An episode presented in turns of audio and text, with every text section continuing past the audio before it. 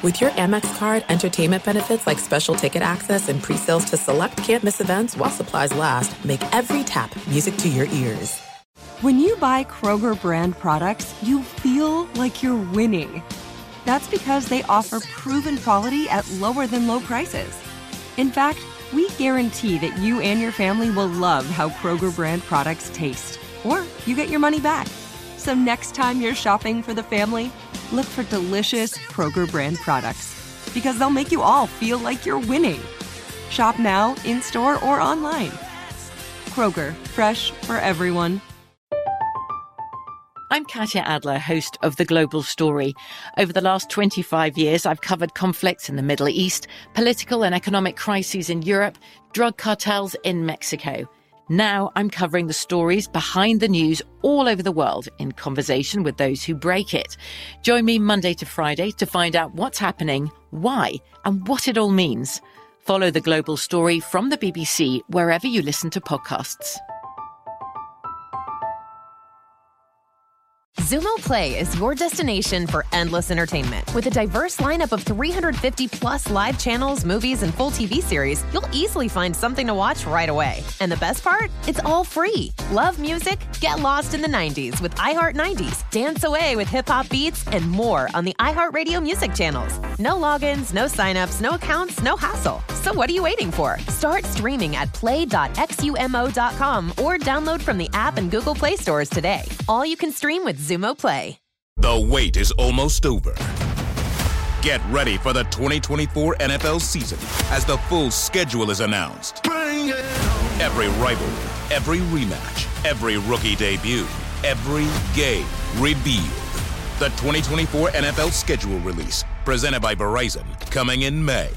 Live on NFL Network, ESPN2, and streaming on NFL Plus. Terms and conditions apply to NFL Plus. Visit NFL.com slash schedule release to learn more. What's up, guys? We got a great show coming to you this week. A fantastic guest that you guys are familiar with, the takeaways with Gresham. As always, we get to all of your questions in the six pack. Let's go. All right, welcome back in. We're going into the second week of training camp now. Maybe it doesn't really feel like it because you're not turning on the TV and seeing guys uh, running into each other. Uh, you don't see Tom Brady in his new Buccaneers helmet, Joe Burrow in his new Bengals helmet, Tua Tagovailoa in his new Dolphins helmet. And I'm not all over the country right now. I'm actually sitting at home, and teams are just getting out onto the field now um, for the strength and conditioning phase of training camp. That'll go for nine days. They'll get eight days of work in with a day off mixed in. Um, they'll have walkthroughs, so that's the closest thing to football activity um, that that that will happen over the next uh, over the next week or so. Um, it's the MMQB podcast with Albert Breer, in case you didn't already know, and we are going to jump right into the takeaways with that. That is the backdrop. Um, so far, Gresh, uh, and we're welcoming Andy Gresh, of course, from WPRO. So far, really all we've gotten is who's testing positive for COVID, who's going on the PUP list. Um, it's been an interesting few days. So, like, I don't know, like, like, how does this feel for you? Like, because you're obviously on the radio every night, and normally you would have something to chew on football wise. Now you don't. Yeah, I, I think for some of it, Bert, it is the uh, overreaction of some because what fans are going through right now is what other what fans of other leagues have gone through right? Like when the NHL reported they had their covid positives. When MLB reported they had their covid positives. So i think right now the NFL is going through that. And of course it's oh my god look at all of these players who are testing positive. And look at this result and that result. And this guy's opting out and that guy's opting out. We're really in that early reactionary phase for the NFL that we've already gone through with those other sports. So a part of it makes me chuckle because we see what's going on in other sports, yet we we, we still look at the NFL in its own vacuum. Like in some ways, it's just happening for the very first time. When in reality, if you compare it to other sports, they're going through what everybody else has gone through. So I admit, Bert, I sit back and chuckle a little bit because we don't even know the guys who have completely opted out just yet. And I know that's been a bit of a moving target, but until we have that list, then everybody is rubber stamped, then everybody is sort of passed their tests, then we can really start to sink our teeth into what certain teams' rosters are and aren't going to look like. And that list, so everybody knows, is due on Thursday at 4 p.m. So we will have the final opt out list outside of like the it's just outside of the, the the the emergency situations, which they are allowing for the league and the union work that out. Where if you have a, a family member get sick or you get sick, like you might have a, a you know a narrow path to opting out. Um, we will know the majority of the players who are opting out uh, about I think 48 hours from this recording, maybe closer to 36 hours from when you're listening to this. And we'll jump right into the takeaways, Gresh. And this actually all flows right into my first takeaway so Gardner Minshew goes on the COVID list. He never tested positive. He happens to live with two teammates who are also on the COVID list, the assumption being one of them got it. And because they're roommates, they all wind up on the list. Matthew Stafford lands on the COVID list. The Lions just released a statement. Um, it confirmed something that I had in the Monday morning column, which was that he tested negative on Tuesday of last week. He tested negative on Wednesday of last week, tested positive on Friday, came back, and he has passed three COVID tests He's cleared to go back in the building now. So um, the team's calling it a false positive. I think it's fair to make that assumption now. And, you know, then you have Doug Pederson, who tested positive as well. He's the second head coach, joining Sean Payton to have tested positive for COVID. Obviously, Payton was months ago. I, Gresh, my takeaway off of this is that we're going to be dealing with this all year, you know, and and I just, I I, I think it's going to be interesting because right now I think the it's manageable, you know what happens if a quarterback has a false positive on a Saturday? And you think about the jobs that are on the line. You think about like, you know, if you're Dan Quinn in Atlanta or you're Doug Marrone in Jacksonville, like how that could actually affect, you know, your your livelihood, you know, your career. Um, it's interesting because I just I don't know if it's going to take on a feel because I was too young to really remember the '87 strike, um, but I've I've heard people reference that, um, they're we're going to be dealing with this all year. Like, and I just I don't know there's any getting around it. We're going to have false positives. We're going to have guys who come into contact with people who have it. Uh, you know, people's you know people's kids are going to go back to school. People's wives are going to go back to work. like it's just I mean I think this is sort of the reality of it. And I think we're getting like a little window into it now where it's not going to take someone getting deathly ill for it to create a problem for teams the coaches that have the ability to adapt on the fly and have built flexibility into their roster, to me, Bert are going to be the ones that are ultimately going to survive. Because when you think of the, these guys, all try to prepare for the unknown, right? Like, mm-hmm. I need a third tackle that's got a starting grade. I need, you know, the way you put together a roster and the way that that traditional NFL think is is that you try to prepare for the unknown, but you can guess what those unknowns are going to be from an injury front, from a cap standpoint. This is one where you might lose two defensive linemen on a Thursday night. And then what are you going to do defensively? And how do you have the ability to adapt? And that to me is what is going to make this year fascinating because I'm a I'm a hundred percent with you in that this is going to be something we're managing all year long, and there will be a flare up. And I think I said it to you last week here on this podcast. I think we're going to get a forfeit this year. A team is going to have to yeah. throw their hand in the air and just say, we can't field a team safely. We're just going to have to let this one pass by.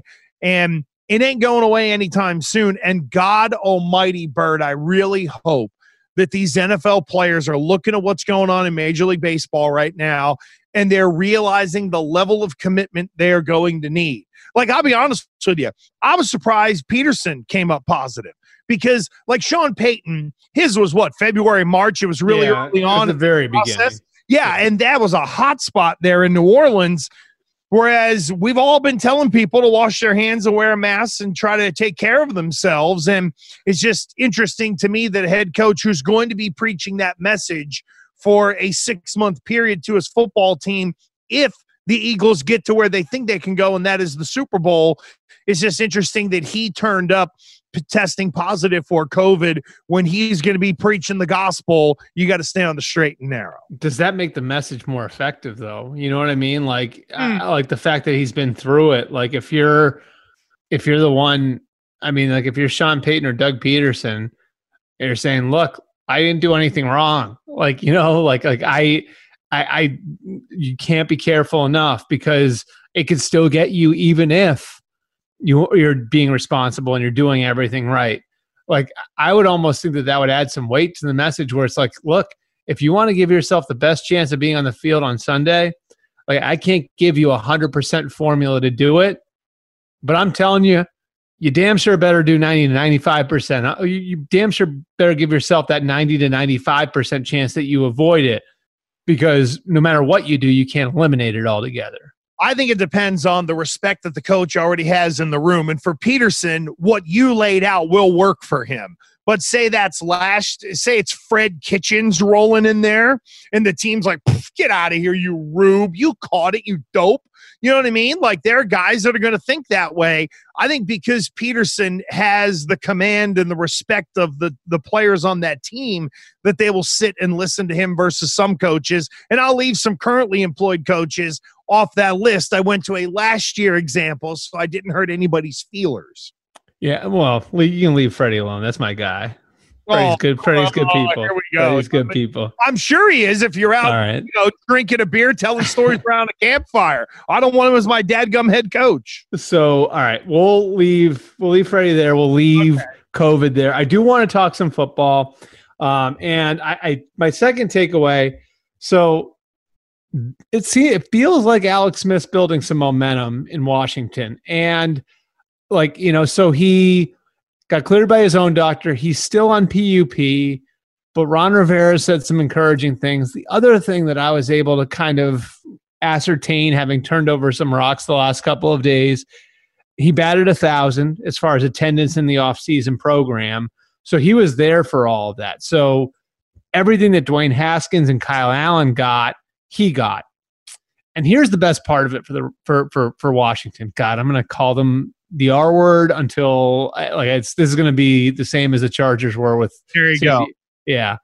So like the thing I think that's good about this situation, if you look at their quarterback room now, right? They've got the first round pick in Dwayne Haskins, right?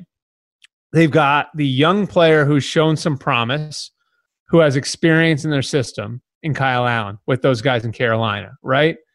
And then you've got the experienced guy who not only can be a great resource for the younger guys in the room, he can start for you without question, right? Like he's been a playoff quarterback in the league for two different franchises. And on top of that, you know what else is great about this for Washington is for the football team is that uh the guy has been in these sorts of situations in the past. In 2011, Colin Kaepernick took his job and or no, it was 12. In 2012, Colin Kaepernick took his job. They went to the Super Bowl. He was a he he he handled that one great, right? That team wound up in the Super Bowl. In 2016, he was the Chiefs starting quarterback when they drafted Patrick Mahomes. And if you ask Patrick Mahomes about Alex Smith, I'm telling you, like you will get a glowing, glowing review of the job that Alex Smith did in helping him along. And so I think this is perfect. Like if I'm Washington right now, you know what I think? If we're bad at the position, we're going to be we're bad in a very good year to be bad at the position because Trevor Lawrence and Justin Fields and Trey Lance are coming out next year.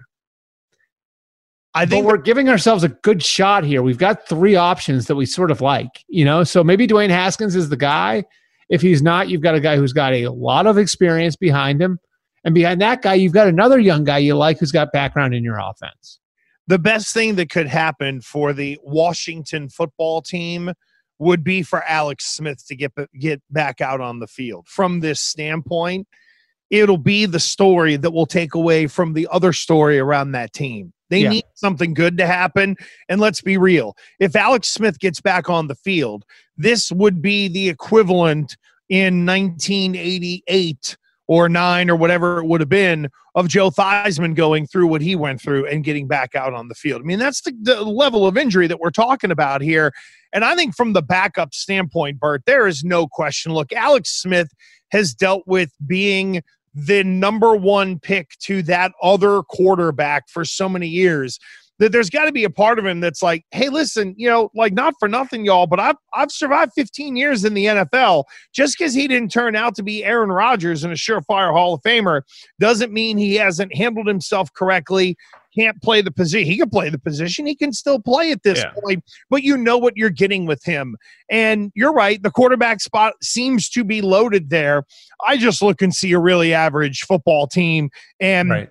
I, if Alex, I'll Smith tell you what the, the field, it would be great for the franchise. But if Alex Smith played a bunch, it'd be bad long term for the franchise because we know he ain't the guy.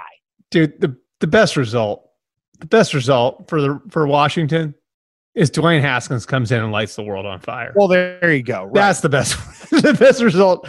I mean, Alex Smith's a great story. The best result is that you got a 22 year old on your roster who you believe in. Now, look, if that does happen, where Alex Smith is really going to add some value, hopefully, is helping Dwayne Haskins navigate what are going to be some choppy waters early on Yeah. in terms of you're the head coach or the quarterback. In a way, you're the spokesman for the football team.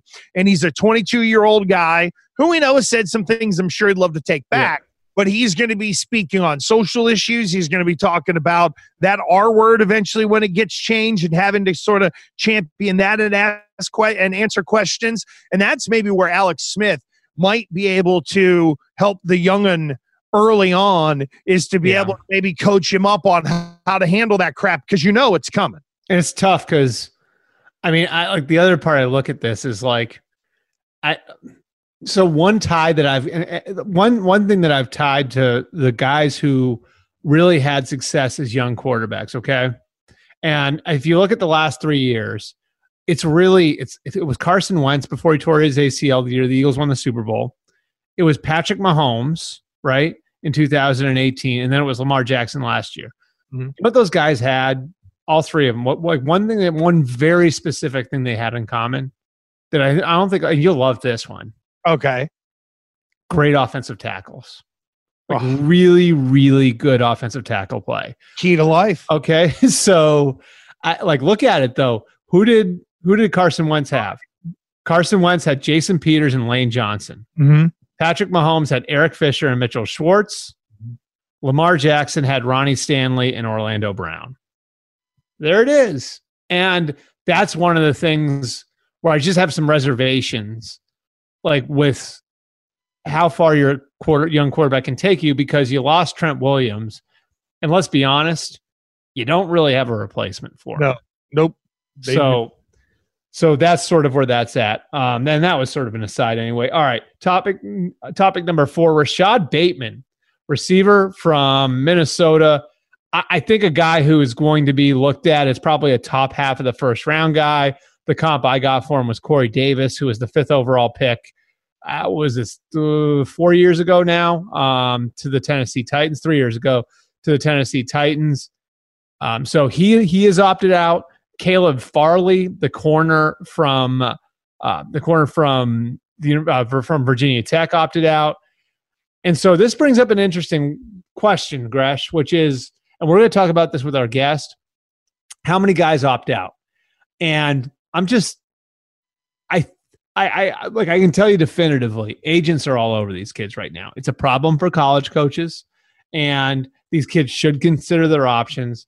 And so I'm going to run down a list of names really quick, just so our just so our listeners have them of guys who I think are top half of the first round guys that could that that that, that, that probably are thinking about it. Okay, you got the three quarterbacks: Trey Lance at North Dakota State, Justin Fields at Ohio State, and of course uh, Trevor Lawrence at um, at, at Clemson. On top of that, LSU receiver Ja'Marr Chase, Clemson running back Travis Etienne, Penn State linebacker Micah Parsons, Miami defensive end Gregory Rousseau, Oregon offensive tackle Penei Sewell, uh, Alabama receivers DeVonta Smith and Jaylen Waddle, Alabama corner Patrick Surtain, um, which uh, that name sounds familiar, right, Gresh? That's Patrick Surtain Mhm. Mm-hmm. Ohio State corner Shaun Wade, Florida State defensive tackle Marvin Wilson. I threw Alabama linebacker Dylan Moses in there. Gresh, I think there are going to be more of these. I think that there's a, I, I think there's a limit to the number of kids who should seriously consider this. I think if you're a guy who's at the level of the two kids who just did it, I think you, you like, like you've got legitimate. I, like there's a legitimate reason why you should consider it. I'd also say this: I feel like every September there are like 60 guys who are looked at as as future first round picks, right? Like like 60, 70 guys. That guy's gonna be a first round pick this year. Mm-hmm. The truth is there can only be 32 of them. I I just think like I think you have to be the elite of the elite to sit out the year. That's my takeaway here. It's like you have to be, you have to have a very established resume. Otherwise, I do think you run the risk of being the guy who thinks and has people telling him, oh, you're going in the first round or second round. And then you wind up going in the fifth or sixth round. There's no question the evaluation of the player matters. But I think there it's a little more than football that maybe we need to take into account or think about in, in terms of talking to some of these kids you know, if you're at a Pac 12 institution and we know that the athletes are starting to rise up in the Pac 12, and let's say that situation completely turns chaotic. Yep. At what point, if you're a good, good player on a Pac 12 team and it's, hey, this is getting a little too crazy for me. I got to look out for myself. You raise your hand, you step out the door, you walk out the back, and there you go. I, I look at that as something the kids are going to have to consider there are you know what kind of schedule am i going to play because yeah. you know let's let's say for example and i'll just use a team that i know right? Like i i, I do those umass games on tv let's say there's a kid there who's a first round pick right? You're to play six games for funsies this year and run the risk when it may not really improve your draft stock that much. There are going to be a lot of variables in this and i'm with you. I think not only bert are we going to have some elite guys back out? Like, I don't expect Trevor Lawrence to bail out because if Trevor Lawrence wins another, you know, they get another national title, he puts another ring on his finger. I mean, that that elevates him to a legendary status within the game. But you're going to see guys who maybe get off to a good start and they start to hear, "Hey, man, you're you're projected to be a first round pick." Maybe those guys get wonky in the middle of the year and be like, "Hey, you know I what? Maybe thought about that." Out. I yeah. mean, there's dude. This is going to be coaches are going to be pulling their hair out this year because all it takes too is one say you know one team in the SEC all of a sudden has an outbreak and you just played that team and you're a projected you know top 20 pick and you got four games left to go and you're like hey man I got to be as healthy as I can if we're starting to see it with kids doing this for bowl games I would expect there's going to be a land rush here pretty soon of college kids who will do it. And to your point, and you're right on this, it should be the elite of the elite, but we're going to have a lot of kids who are going to opt out with delusions of grandeur. Here's what I think. Here's what I like. What I've learned, one thing I've learned covering the NFL for 15 years, right? Uh, and especially about the draft, is a lot of times the difference between going in the second round and the fifth round is like that, right? So you have your kids who are your just freaks. Like Mark, Micah Parsons at Penn State's a good example of that, right? Like I would say Ja'Marr Chase at LSU, like his level of production so great, was so great. Like that it's just there are some certain guys where it's just undeniable how good they are, how talented they are, how they will have a place in the NFL.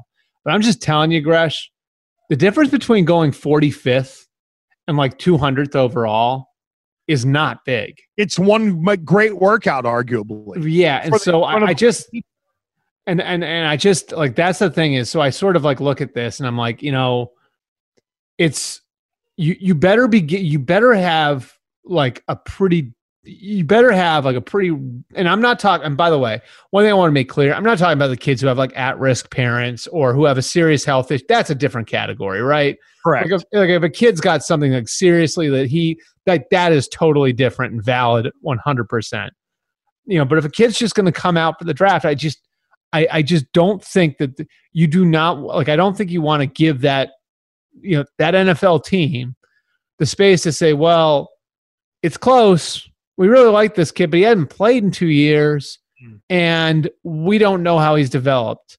And remember, people get hired and fired on these sorts of decisions. And so, you know, I just think like with a first, with a no doubt about it, top half of the first round guy, absolutely should think about it. No question about it. Would never begrudge Caleb Farley or Rashod Bateman because those guys are in that category. I just think with the other guys, it's just like like with a, with a guy who's going to go, who's you know outside of the first round right now. I think it's a much much more difficult decision to make.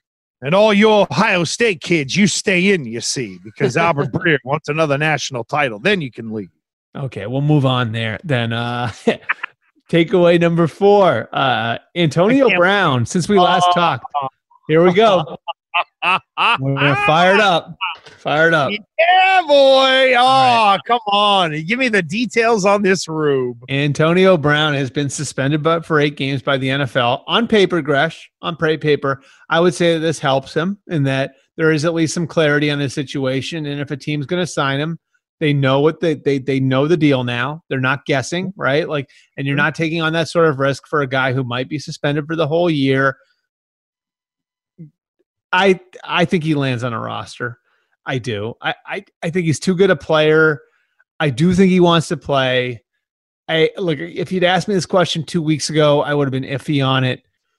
But right now, I look at this and I look at like Seattle, and they've turned over rocks on him. And Pete Carroll has always been willing to take risks, and they're the kind of team like New England's been forever, Gresh, that can bring in a guy and just and and and and if it doesn't work, two weeks later, wash their hands of him to no effect, right? Like so I don't know if it's in Seattle. Seattle will be the team I'd put my money on right now.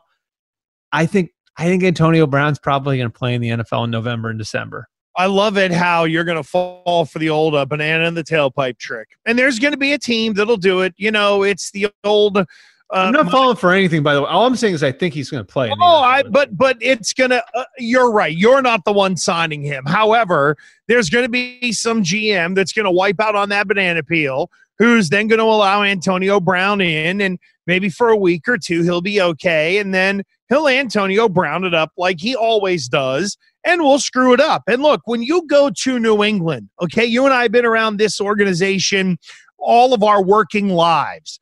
When you screw up there, you are so unlikely to get another chance, regardless of how talented you are. And look, I get it. This guy's got boatloads of talent, but he ain't worth it. He it, Tom Brady couldn't save him. That is the closest thing to Jesus and cleats in the National Football League.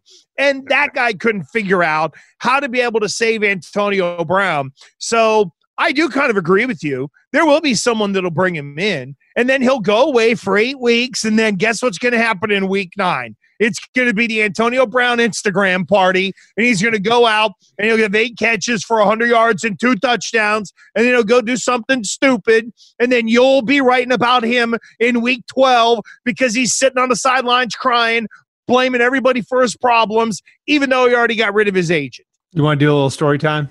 Well, please do. All right, so I'll do a little story time here. I uh, I remember this conversation I had with a let's just say it's a it's a guy who was a head coach in the NFL for a long time. And early in his career, he took risks. He took risks in the draft, he took risks in free agency, and he wound up getting burned for a, on a few of them. And I, I remember having this discussion with him about those sorts of things. And he said to me, you know, there came a time when I just figured out I like I can't like when I take these risks, I have to do it when the guy is lower than whale bleep. Mm-hmm. And his point was when the guy is lower than whale bleep, who controls the situation? I do. I control the situation mm-hmm. because now he doesn't have a hefty signing bonus. Now he doesn't have a he, he doesn't have a guarantee. Like if I'm bringing him in, if I'm buying low on him, mm-hmm. I've got all the upside, I've got the potential upside, and I control the situation. And the more I thought about that discussion, the more I realized that's exactly what Bill does. Bill buys low, bought low on Randy Moss, bought low on Corey Dillon, bought low on Albert Haynesworth, bought low on Chad Ochocinco. He very rarely buys low on people or buys high on people. He buys low on people. And so this coach kind of explained to me, he's like, we got a lot better once that happened because what ended up happening was we take these risks and sometimes they worked and sometimes they didn't but that guy had to ingratiate himself into the locker room. He wasn't coming into the locker room at a place where he could screw things up. He was coming into the locker room in a place where he had to prove himself to everybody else and not the other way around. And he knew he had to show who he was to the coaching staff in a positive way or he'd be gone. And so I just thought it was a really interesting way to look at it where my guess is Pete Carroll would look at it that way. Well, Bert, I guess I would say this that uh uh well, you know, Albert, we uh we thought we had him too and uh he uh uh became too much of a problem. Key I- difference, key difference, key difference. Is He was set to make 10 million bucks in New England. And I think money is power in the NFL. that he'd already collected a signing bonus. And I just think, like in a lot of these cases, some of it can come down to I'm on my last shot. I Mhm. sat out there forever. I'm not saying it will work. I'm just saying, like, I think Seattle, a team like Seattle, can look at this and say, yeah, like, let's kick the tires. Let's bring him in. Even now, like you say, like, let's bring him in now and give him three work, three weeks to make it work. And then he's got to go away because he'll be suspended. But we'll get like a three week trial.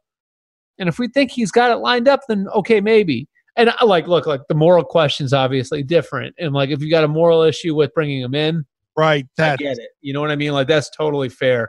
But I do think that there's a football, there's a logical football reason why you might do it. and quickly, it's got to be the right situation, the right coach. You know, Doug Marrone's not convincing Jacksonville to bring this guy in because they're going to make a decision on him maybe at the end of the year. But if you're entrenched and you got a nice long term contract, maybe that is a hill you would be willing to die on because the because the talent is so good. I say good luck to you. Okay. Our final topic, my final takeaway.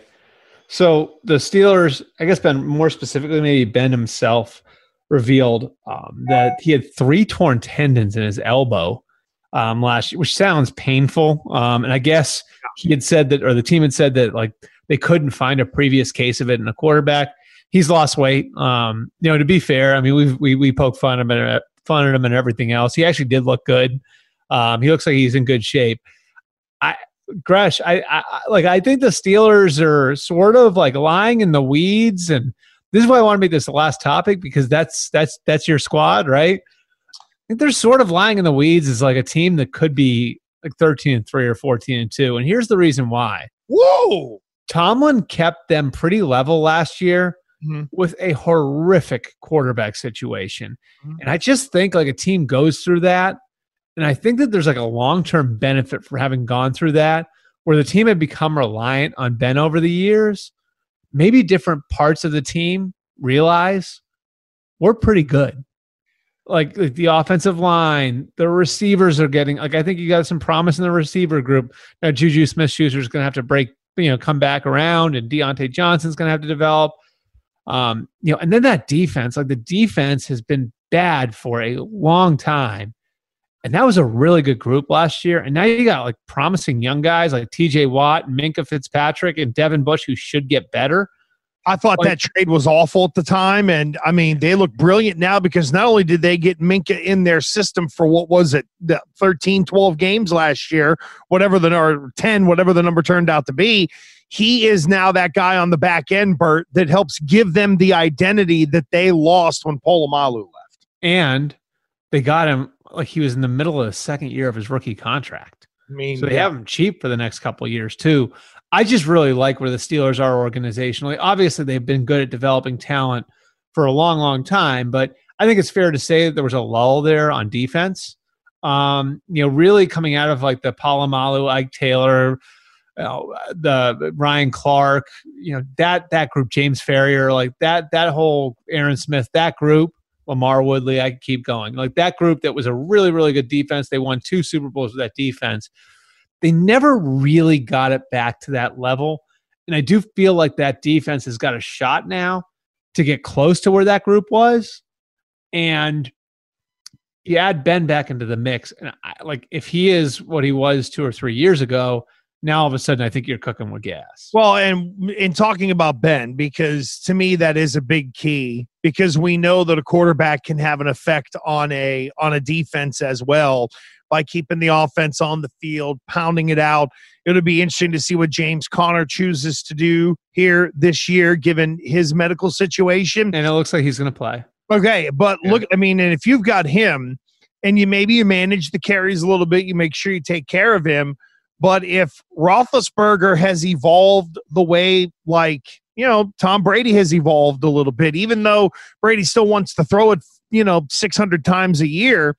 If it means winning football games, I think he's at the point in the league to where he's like, hey, man, the W is what really matters. So I don't care how we get it done.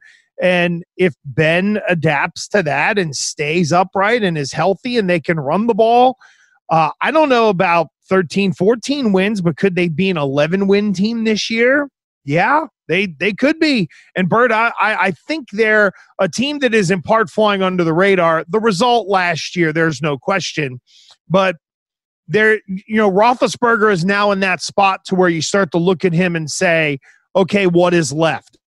All right, that's a really good point, Gresh. Ben Ben is getting older. I believe he's 38 now. We've gotten so used to seeing quarterbacks like Manning and Brady and Brees get into their 40s and still play. We've sort of taken that for granted, but it's a fair question. And I actually think we may have lost Gresh there. There's a vicious storm ripping through the Northeast right now. So there have been some technical snafus here and there in this week's podcast, but we appreciate Gresh coming out always from WPRO. Gresh will be back with us next week, and we will get to our special guest right after this. There's no distance too far for the perfect trip. Hi, checking in for. Or the perfect table. Hey, where are you? Coming! And when you get access to Resy Priority Notify with your Amex Platinum card. Hey, this looks amazing! I'm so glad you made it and travel benefits at fine hotels and resorts booked through Amex Travel, it's worth the trip. That's the powerful backing of American Express. Terms apply. Learn more at americanexpress.com slash with Amex. I'm Katya Adler, host of The Global Story. Over the last 25 years, I've covered conflicts in the Middle East, political and economic crises in Europe, drug cartels in Mexico – now I'm covering the stories behind the news all over the world in conversation with those who break it. Join me Monday to Friday to find out what's happening, why, and what it all means. Follow the global story from the BBC wherever you listen to podcasts.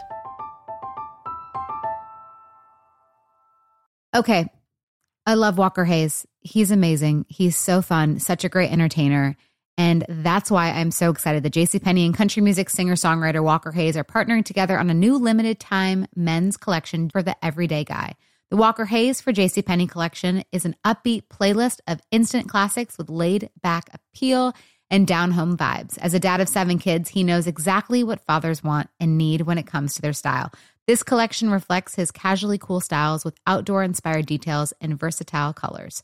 Perfect for the guy living the t shirt life or someone wanting some fresh options that feel just as good. It's easy to wear, affordable styles that celebrate the ultimate family man, along with the quality, durability, and sensibility dads appreciate. Available online Saturday, May 4th at jcp.com and in store Thursday, May 16th, just in time for Father's Day. Limited time only. JCPenney, make it count. Hey guys, this is Matt Jones, Drew Franklin from the Fade This podcast. We got a great episode coming up, picks in all the sports, football, basketball, we do them all. But here's a preview of this week's episode. Do you think it's more embarrassing to dye your hair or to have hair plugs? I don't think either are embarrassing if you're not trying to conceal it and act like you didn't. Okay. So you think if you just come out and go, I got hair plugs, yeah, like check out these hair. Pl- I mean, don't just walk around, hey, tapping, hey, hey, stranger, I don't want you thinking this is natural. You know, but I mean, do you, you have to do that with everyone you meet? Try to act like they, uh, you know what I mean? Yeah, but I mean, like, like John Cena got it. You know, when John Cena came back to wrestling, he had a bald spot, and now he doesn't. Mm-hmm. You think he should be required in all interviews to say, "Look, by the way, I covered up my bald spot." Yeah, I guess it's weird. I mean, you don't wear a sign or like put a sign in your yard, but all right. So what about toupees? Those are the most obvious. I but let's like. say you're like Bill Self and you can get it to where it looks good. His is magical. I don't even know if his is a toupee. It is. I think he went into the future and had a procedure we haven't even discovered yet. And this episode was brought to you in partnership with DraftKings. To hear more, listen and subscribe to Fade This on iHeartRadio or wherever you listen to podcasts. There's a lot happening these days, but I have just the thing to get you up to speed on what matters without taking too much of your time. The Seven from the Washington Post is a podcast that gives you the seven most important and interesting stories, and we always try to save room for something fun. You get it all in about seven minutes or less.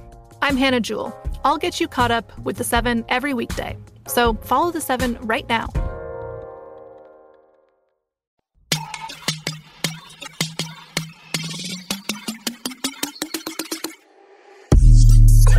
All right, we're going to welcome back one of our favorite guests.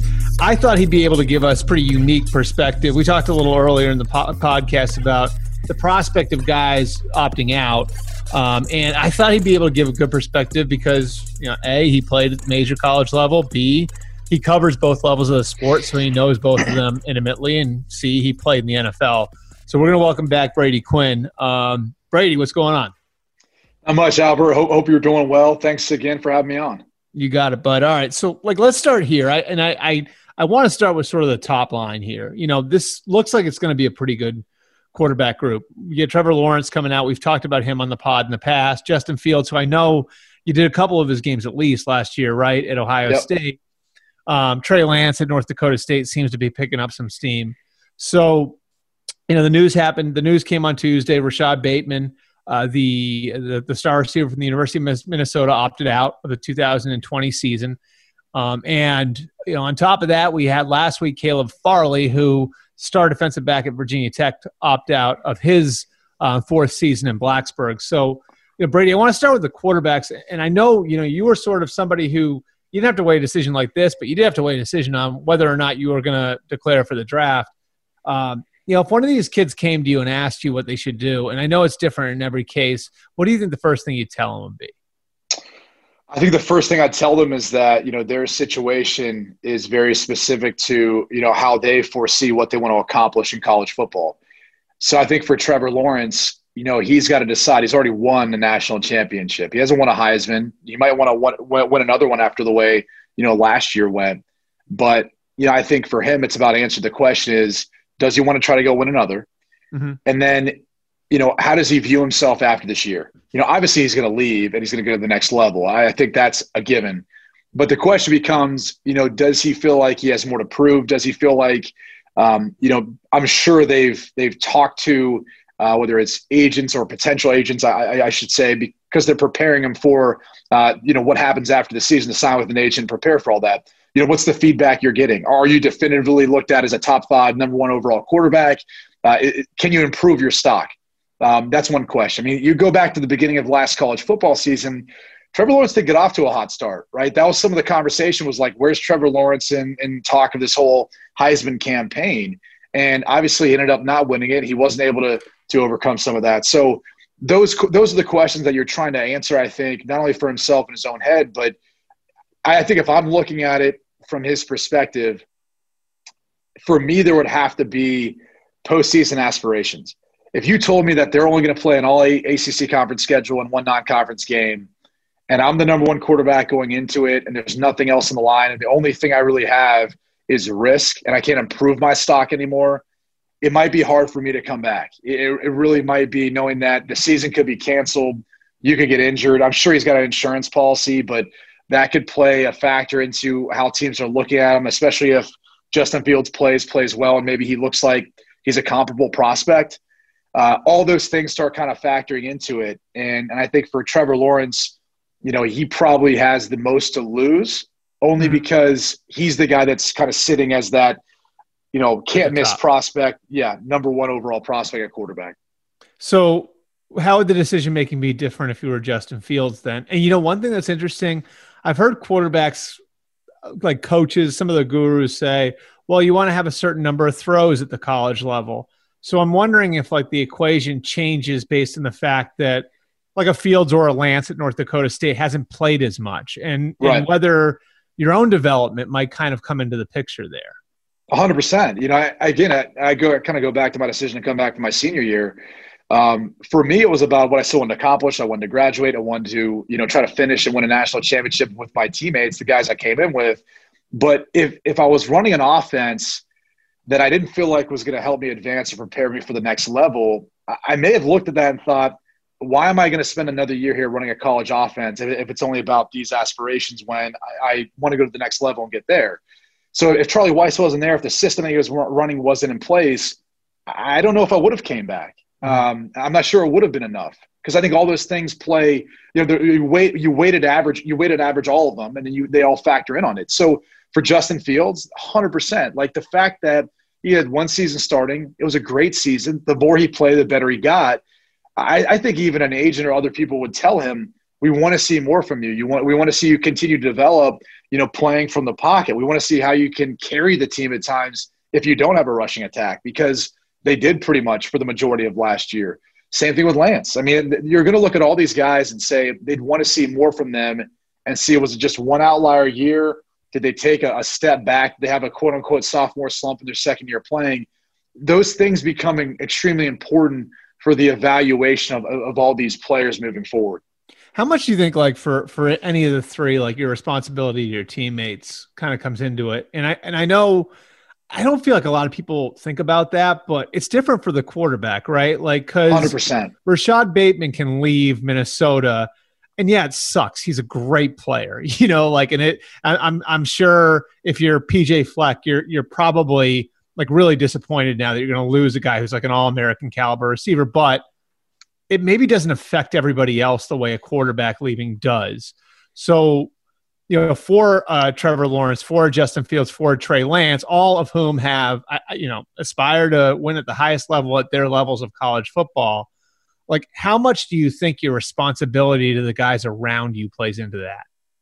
I think it, it, factors into their mind big time. I mean, probably not their parents, probably not, you know, a potential advisor or agent who's trying to direct them. Um, but it definitely factors into their mind because you're viewed as the leader. I mean, when when times of adversity hit, or you know, you're off training this summer and preparing for the season, everyone's looking at you. Everyone's waiting for you to break them down when they're done. Everyone's waiting for you to put together some sort of passing, you know, skelly or you know, throwing routes on air. You know, that all falls on you. So, you know, you you do kind of look at it as you take ownership of it. It's your team. You know, this is a a byproduct of you and your leadership skills. So I think that definitely weighs heavily on them, and that would be the hardest thing I think for me.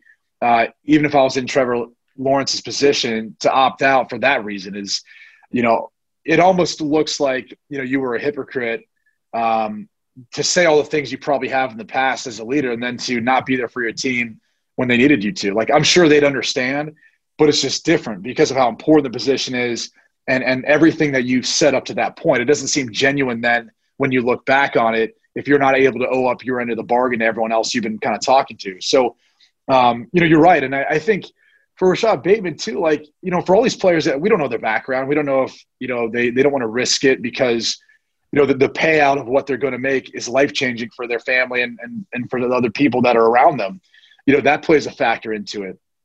For some of these guys, they might feel like I still have more to gain and I need to come back to improve my draft stock and all of that too. So that's another way of looking at it. I just think there's there's so many different angles and and ways that I think guys can can look and make decisions on it um, and, and even outside of that, I think players now more than ever, Albert, they are in touch with their fan base.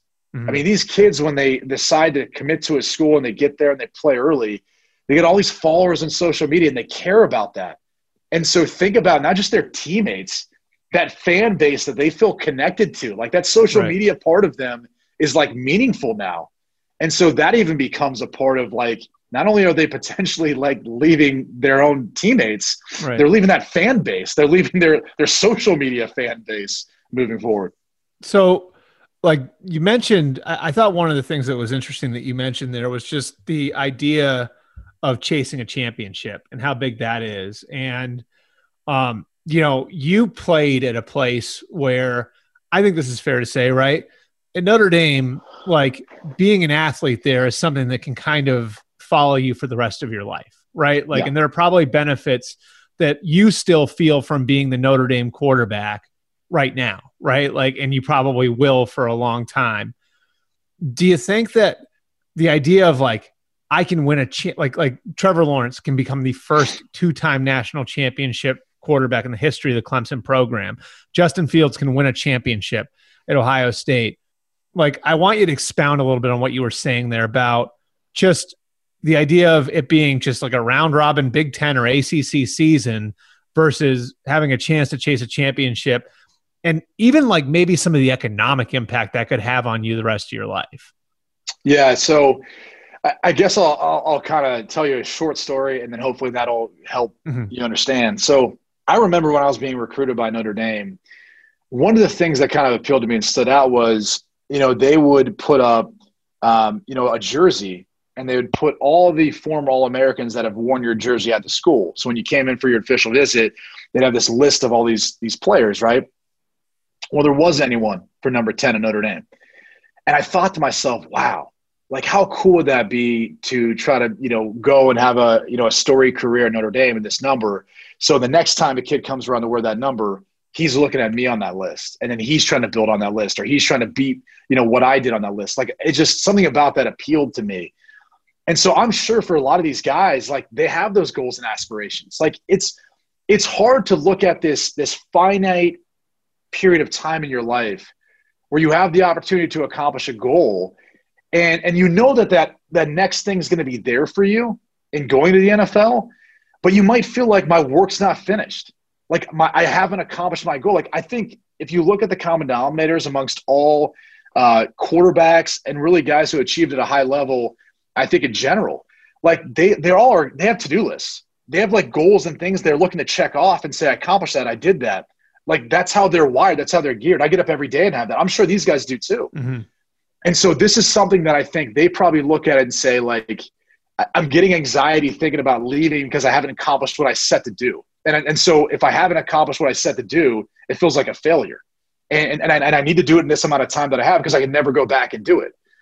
So there is that like mindset that I think a lot of times quarterbacks and players, but probably more so quarterbacks because we're like this, like we're obsessed over it.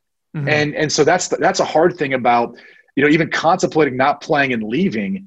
And at least in the case of if it was Justin Fields or, or looking at Trey Lance, like those guys, you know, and, and, Trey Lance has been accomplished, and so is Trevor Lawrence, but Justin Fields hasn't. So, or, or more wanting to accomplish more too. Like those are all things that you look at and you say, I can do that right now. Am I really going to be able to sit on the sidelines and watch these guys play when I know I could have had an opportunity to do that? Like that would eat away at you forever. And then you start and you really don't think about it in the time but you start thinking about the historical impact of, of what that would mean coming back to your school and, and them you know seeing a trevor lawrence statue or seeing you know his heisman or seeing whatever the case is or justin fields for that matter. You start thinking about that and you start thinking about the impact. Like for example if you go back to columbus ohio I mean, mm-hmm. if you want a job, you're Which, always going to have way, a job. That this is this is where Brady Quinn's from. For everybody yeah. who doesn't know, so he's from. Yeah, so so I can tell you firsthand how many Ohio State alums and football players. Which one? Look, it's a great city. I was lucky to grow up there and, and be from there. But if those guys want a job, they come back. They're hired and they can be really successful. Bobby Hoying, incredibly successful in development back there in Columbus. You can go on down the line and looking at some of these guys and the careers they've built for themselves, whether it's back in Columbus or somewhere else amongst the alumni base. And and so, you know, I don't want to get into a whole long-winded discussion mm-hmm. about like what's being discussed at the Pac-12 and the We Are United, that whole BS movement. But like it's short-sighted because they don't see how big like the brand they're at now is. And if these guys, I'm not saying that they're going to ruin it or, or taint the reputation at that school, but you're taking for granted the opportunity you have in front of you to go win a national championship at Ohio State, to go be historic in what you're able to accomplish, or same thing at Clemson, or, or same thing for Trey Lance. So, like, why don't you take us through your decision? Like, because I, I just like sort of like to know what that was like. Like, because I, I, I am assuming you, you, put your name into the board, right? Like like in like did you get a first round grade back? Like what? Yeah. What sort of like and, and what what went into yeah? Because I'd assume for any kid like that amount of money sitting there, it's got to be like like how do I walk away from this? So like like how did you ultimately like come to that decision, and how hard was it to come to that decision that you that you did want to go back to school? Uh, I think it's actually one I wish I would have given a little bit more thought to. Um, but I was naive. You know, I didn't grow up in a family who had anyone that played in the NFL before. And so, um, you know, knowing knowing what I had there in front of me and what I hadn't accomplished. Like again, like I had that checklist, and I was like, didn't win a national championship. You know, wanted a ch- wanted a chance to do that with the guys I came in with. I mean, I came in with the guy who was my best friend, who was the best man at my wedding. We went to school together. Mm-hmm.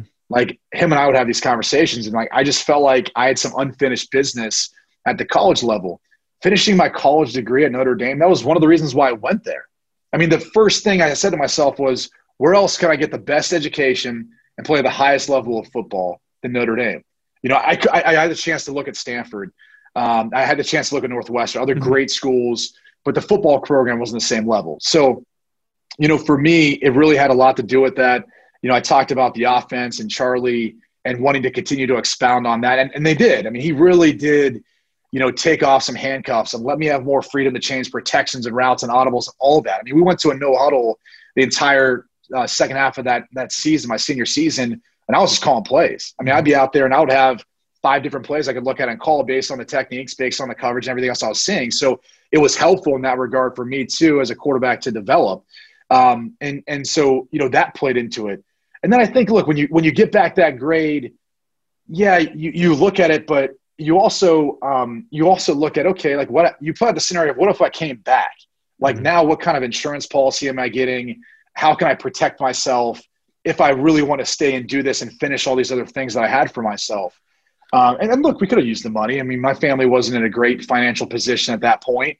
Um, it would have probably helped them had I left a year earlier than waiting another year and trying to push some of that stuff off and, and strain to make it through another year of financial difficulty. But um, that you know that that's that's what you got to weigh, and that's a reality. And I was I was fortunate enough to have two hardworking, great parents who valued the education and valued the fact that if I didn't get my degree then, it would only become that much harder in the future, um, and who were able to, you know, work so hard to make it through and make it through another year uh, to allow me to have a chance to go back to school and really do the things that I wanted to do. So, um, yeah, I think where where your grade comes back at factors in, but like I said, I use that more as leverage for an insurance policy.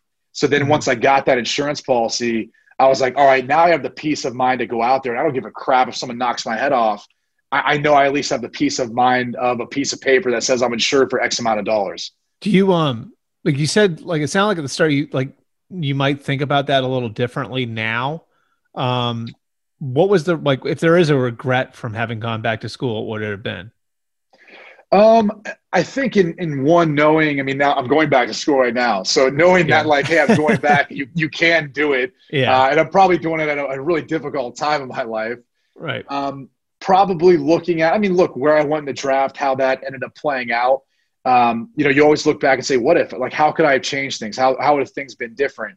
Um, you know, where I would have, where would I have been taken amongst that class of, of quarterbacks? You know, that was like, that up, was like Jay Cutler, Matt Leinart, yep. Um, yep Vince Young, Vince Young right? Yeah, group. So, you know, w- would I have benefited from maybe not being a first round pick, not making that money initially, but being in a maybe better situation, or maybe, you know, depending on where I ended up, you know, it being a better, better, more stable organization where I wasn't facing a coaching change two, two, you know, years into my career, um, and a new general manager right away, and then getting traded the year after that. You know, it's like, you know, that the lack of um, stability, I think, hurt in that way.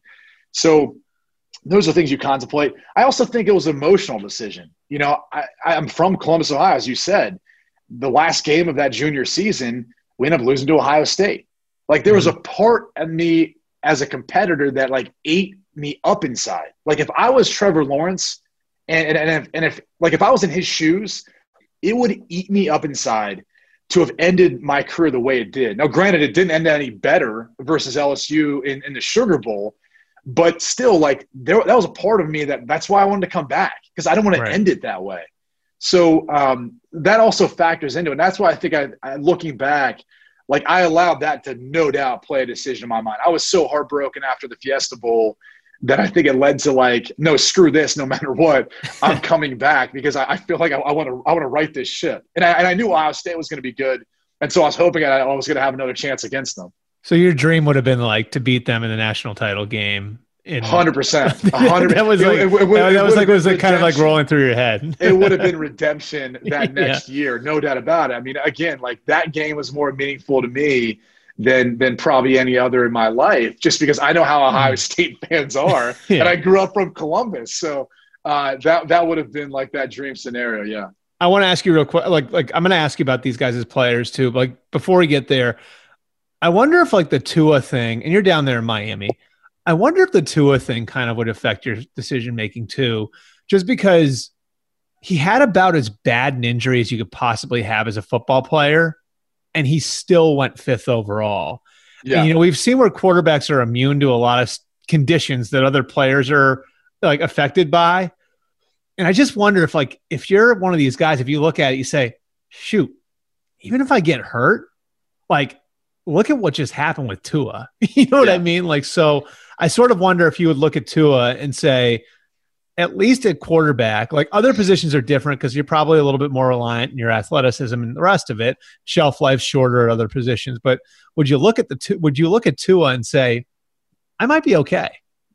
Yeah, I think that would almost provide like a safety net for your decision to come back where you're like, well, what's everyone concerned about? If I get hurt, not only one do I have insurance policy if I don't go five, but even if I do get hurt, it, it's you know it shows you that you know these guys are going to be fine. Like they're still going to view them as uh, like you said, a position that isn't going to rely necessarily on its legs. Now, you know, Justin Fields and Trey Lance tend to run a little bit more than Trevor right. Lawrence, even though I, I, think we've underestimated how good of an athlete he is. We started to see that in the playoff and towards the end of last year. Yeah. He's a much better athlete than people give him credit. Right. Um, so I think that'll play into the factor that'll factor into it. And I also think there's like this stigma. I mean, if you're a quarterback and you sit out and do that, everyone's gonna be going like, "Wait, what?" Like now you've got to answer that question. Like yeah. you're gonna be the face of this franchise, and that's how you're viewed even as in, in college are you really going to be able to look everyone in the eye and be like, yeah, this is 100% a business decision? There's no other way of looking at it. You can use COVID as that veil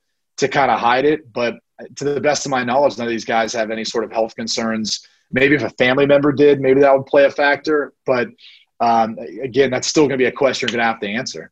What do you think of these guys as players? I love them. I, really do. I, I, feel like all three are going to go top five. Um, I haven't had as much chance to watch Trey Lance, but from what I've seen, it's weird. He reminds me of Dak Prescott. Yeah. Um, just the way he runs, the way he kind of take off and create. Obviously, you know, decision making, same thing was something that we saw with Dak during his time at Mississippi State. He's always taking care of the football. Um, he probably is, in my opinion, the third uh, of these guys if I was going to rank them. Trevor's the number one just because, A, we, we've seen him accomplish so already so much in his you know two years starting. But it's also the way he plays. I, I think – you know, if you look at Fields and you go, okay, how's he going to transition to the NFL? I don't have any of those reservations with Trevor Lawrence. Mm-hmm. Like from the throws I've seen him make, from his pocket movement, like there are some things like there was a couple throws I put on my Instagram a long time ago back when I had social media, and I just shook my head and I go, man, like that's what you drill. That's what you you you work on even as a pro is the ability to move your feet one, you know, one step, move your feet two step, and get the ball out. You know, so you so you can catch back up to the timing and rhythm of that play because that's so important at the NFL level.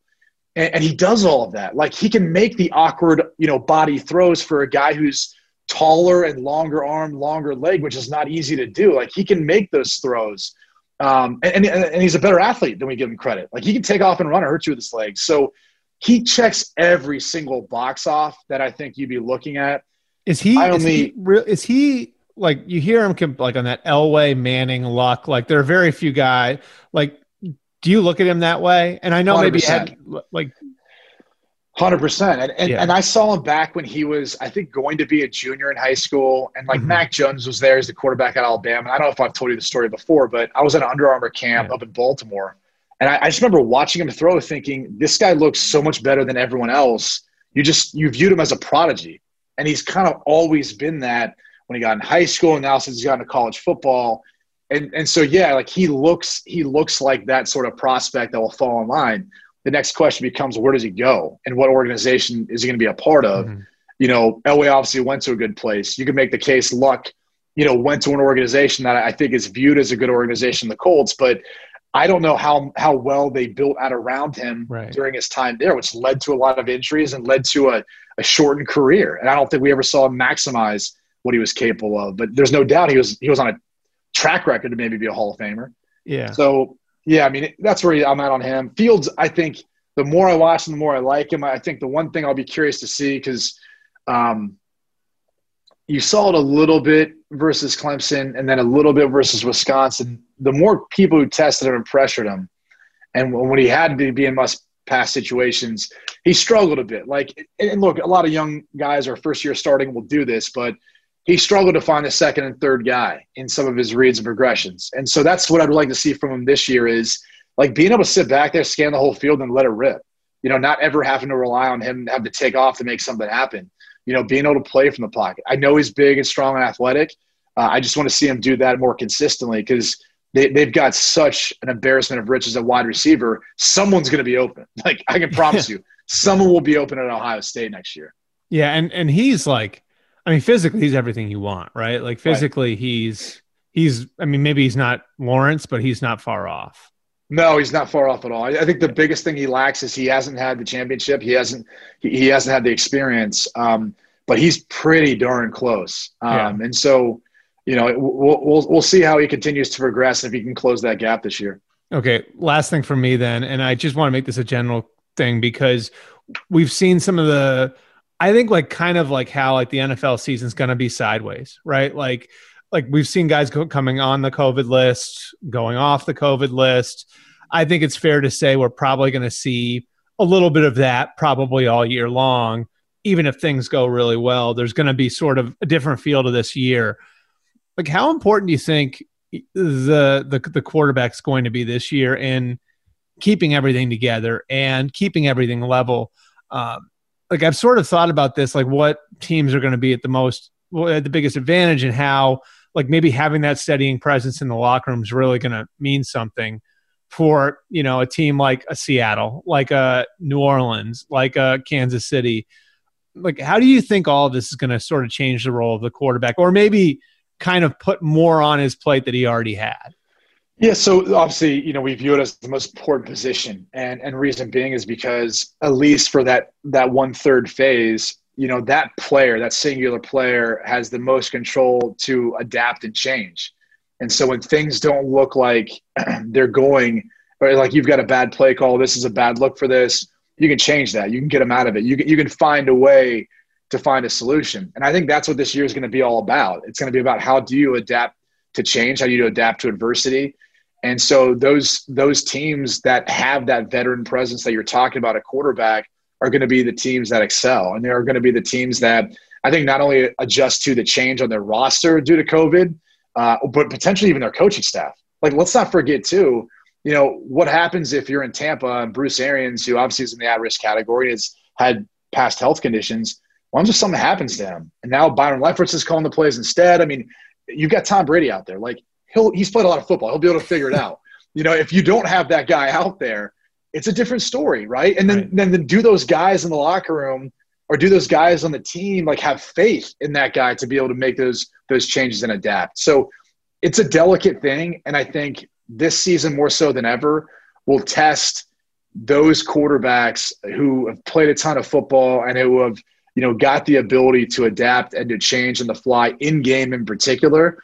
Uh, and, and I think that's where it's going to be showcased is the teams that the teams that aren't trying to, you know, aren't, aren't trying to break in a new quarterback, I think are the ones that obviously are, are going to be able to excel. And, and, we might see some of the, the biggest margins of difference in, in the wins and losses than ever before for that reason. All right. He's former Notre Dame NFL quarterback, Brady Quinn. You can catch him. And why don't you do this, Brady? Because you're so many places now.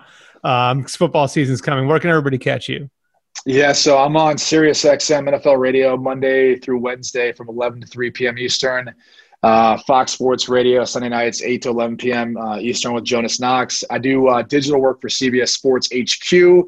So either online or on their app, you can see me there. And then uh, hopefully, if college football season gets kicked off, I'll be on the Big Noon Kickoff pregame show uh, for those games, and then potentially even some NFL games uh, once the season gets started. Big Noon Kickoff, same crew's back, right? Correct. Same crew is back. We've already got a lot of debates, a lot of things going on. As I said to you, uh, there's uh, some big differences between myself and maybe some uh, one other person on our show in regards to uh, play the pay for play, not name, image, and likeness, uh-huh. which I, I think I think this individual doesn't understand the difference, but uh, the but the pay for play aspect of college football. I I think I know who you're talking about, and you're also you know you you know what based on something we just talked about. Maybe you can go to Leinart and you can kind of you guys can figure out who would have gone first in 2006 for us. Next time we have you on, you can give me the answer. I'm, I'm, I'm, sure he would have said himself. And look, based on the career he had, probably. But uh, I, I, think even he'd admit it's like, all right, well, what if I ended up in a different situation? Although Arizona wasn't too bad, you know. Yeah, yeah. So he, right. he, might, he, might, he might have been partying a little too much out there. I don't know. Well, I wouldn't blame him based on the celebrities those guys were at the end. Yeah. Appreciate you, Brady. Thanks for coming out. Anytime.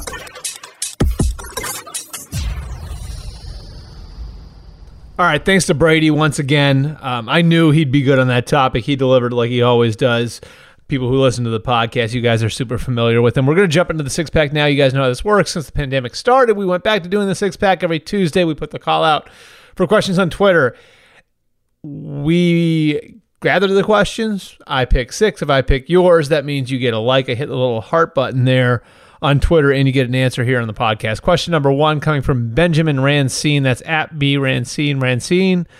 Are we going to see coaches who would normally be on the hot seat given more of a grace period this year since the season will be so volatile? Benjamin, I would say yes. Now, there have been a few coaches that I would say people think got a stay of execution last year. Dan Quinn was one, Matt Patricia was another.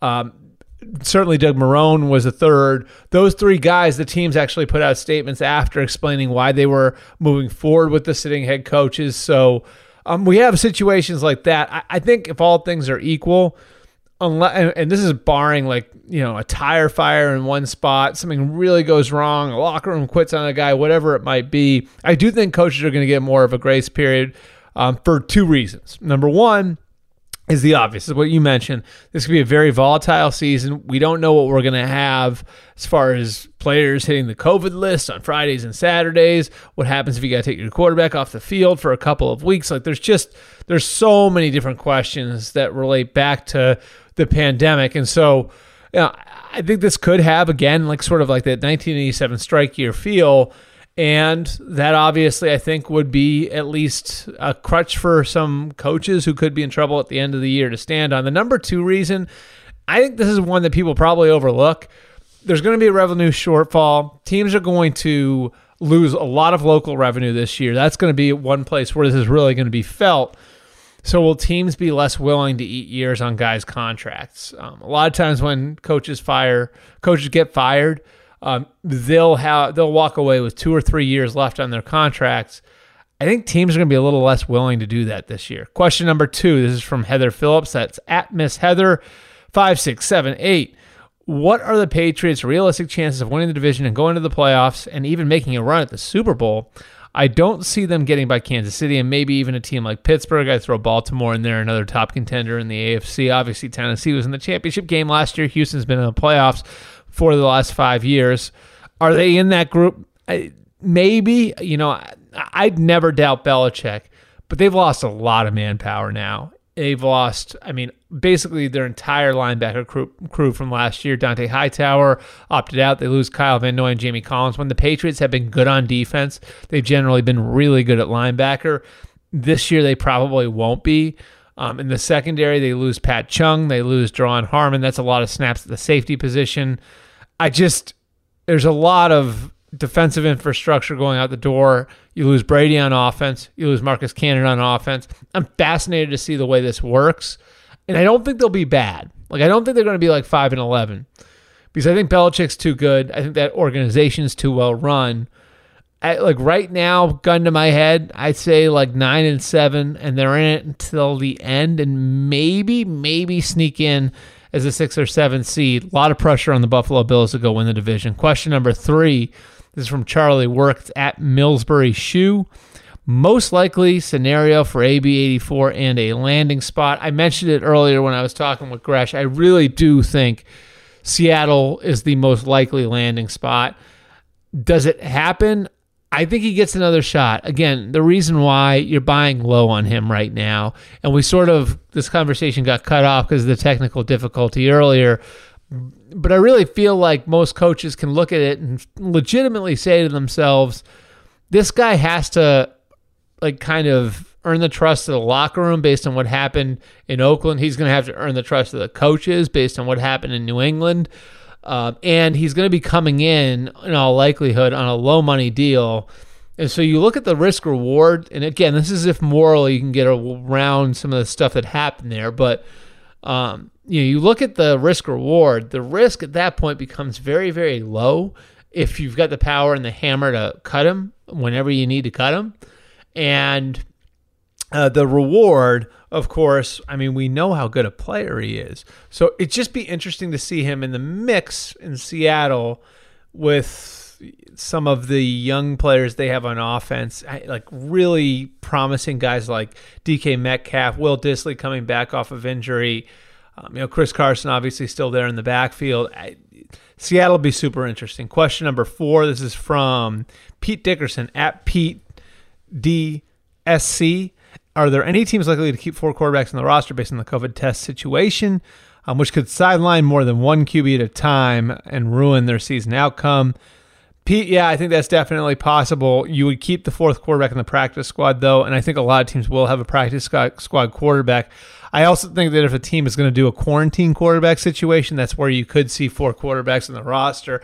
How would that work? Well, you'd have three quarterbacks on the roster, and then you have a fourth guy who's basically working from home. And it would have to be like a mature guy who you know is going to take care of business, who has background in what you do. So that could be like a Drew Stanton going and playing with the Bucs. He obviously has background with Bruce Arians from Arizona. Like Josh McCown going back to Philly maybe for another year and being the quarantine quarterback there. Definitely something to consider. Question number five. This is from A Walker at A underscore walk 145. Do they finish the season? I'm confident they're going to start the season. I'm less confident they're going to finish the season. Again, and I can't say this enough, I can't emphasize this enough. However, we're doing in the country, will reflect be reflected in how well the NFL is doing. If the country and they probably screwed that up the way I said it. However, the country is doing will be reflected in the NFL. If the country is in a better spot when it comes to the virus, when we get to September, October, November, I think they can pull this off. The protocols are good. These mini bubbles I think will work. Um, I think if we get to, now, it's going to be a rocky season, and there's going to be all kinds of stuff you don't normally deal with. But can they get through the season? Yes. If it's as bad as it is now or getting worse, I think then it becomes a challenge. So to me, this all depends on how we're doing in the country. And the reason why, when you're not in a bubble, you are going to be dealing with some things that are out of your control. You can be completely responsible about everything. Well, you still have coaches and players whose kids are going to school. You have still have coaches and players whose wives are going to work. That's a lot of touch points outside of the building that you're still going to be exposed to. And so I still think this is going to come down to how we are doing as a country when we get to the fall. I'm 100% praying that we get both college and pro football. I would love to see that. Question number six, final question from Jackson Brown the fourth. That's at Go Blue Forever. Um, he has two questions, so I'll answer both of them. It's a two part question. It's an old journalism trick. Question number one How does the NFL handle possible postponement of games? I do not think, I think unless we have a mass number of games, if there was a single outbreak, a single team outbreak, I think we'd probably be more likely to see forfeiture than we would to be see to see postponement because you'd have to add a week to the season. Maybe they wind up doing that. Maybe they like take away the Super Bowl bye week and add a week 18 where postponed games could be played. I don't know how you that would all work.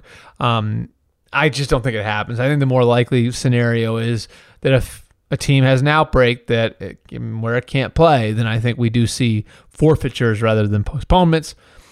Second question, second part of the two-part question, which is totally unrelated, of course. Again, old journalism trick. Why do you? Why do people still think Josh Allen is better than Sam Darnold?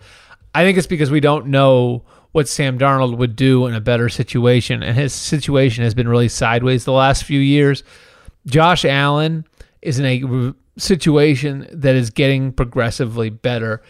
Um, it was a little bit of a teardown in his rookie year. Year two, they started the offensive line fixed. Mitch Morse was there um, as the big ticket free agent signing from Kansas City. They added a couple of receivers and John Brown and Cole Beasley. They're adding Stefon Diggs this year. Devin Singletary's going into his second year. The coaching's solid. The program's solid. He hasn't had turnover in his play caller or his head coach. So Josh Allen's been in a pretty healthy situation coming up. We don't know what Sam Darnold would look like if everything was completely healthy. Hopefully, we get to see it at some point. Appreciate you guys coming out. As always, want your feedback, need your feedback. We'll value your feedback and use your feedback if you give it to us. Um, you can get to me on all my social media channels at Albert Breer on Twitter, at Albert R. Breer on Facebook, at Albert underscore Breer on Instagram, and listen to all of our podcasts, not just this one. We've got the Weekend Review podcast, which all of us at the MMQB are a part of. Jenny and Conor's podcast now drops twice a week. Gary's podcast comes to you on Monday mornings with our old buddy, Andy Benoit. You can get us all on one feed now, the MMQB NFL podcast feed. You can find it on Spotify, Stitcher, TuneIn, Google Play, Apple Podcasts, wherever you get your shows. Same time next week. I'll see you guys then.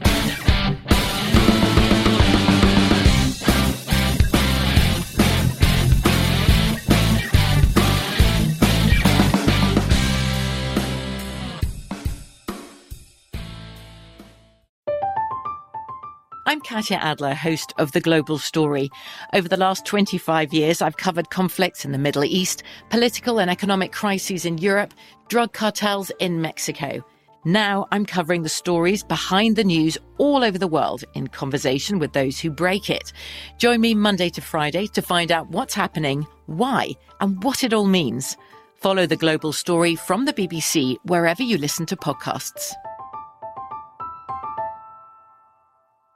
Xumo Play is your destination for endless entertainment. With a diverse lineup of 350 plus live channels, movies, and full TV series, you'll easily find something to watch right away. And the best part? It's all free. Love music? Get lost in the 90s with iHeart 90s, dance away with hip hop beats, and more on the iHeartRadio music channels. No logins, no signups, no accounts, no hassle. So what are you waiting for? Start streaming at play.xumo.com or download from the app and Google Play stores today. All you can stream with Xumo Play.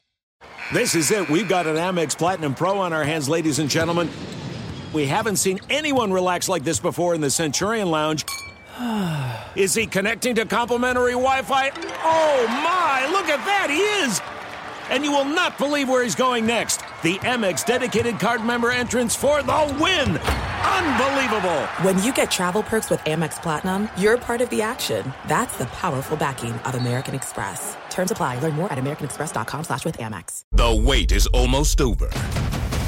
Get ready for the 2024 NFL season as the full schedule is announced. Every rivalry, every rematch, every rookie debut, every game revealed. The 2024 NFL schedule release, presented by Verizon, coming in May. Live on NFL Network, E ESPN2, and streaming on NFL Plus. Terms and conditions apply to NFL Plus. Visit NFL.com slash schedule release to learn more. Hey, have you ever used CheapOair? For years, and I really like it. With CheapOair, you can book online, use their app, or even over the phone. They've got great prices on over 500 airlines and millions of accommodations. They're my go to for travel planning. And if you join their Club Miles program, you can earn points to save on the cost of your travel. Book on the app, and you get double points. Sounds like it's time I tried CheapOair. Call CheapOair at 855-247-3279 or visit cheapoair.com slash podcast.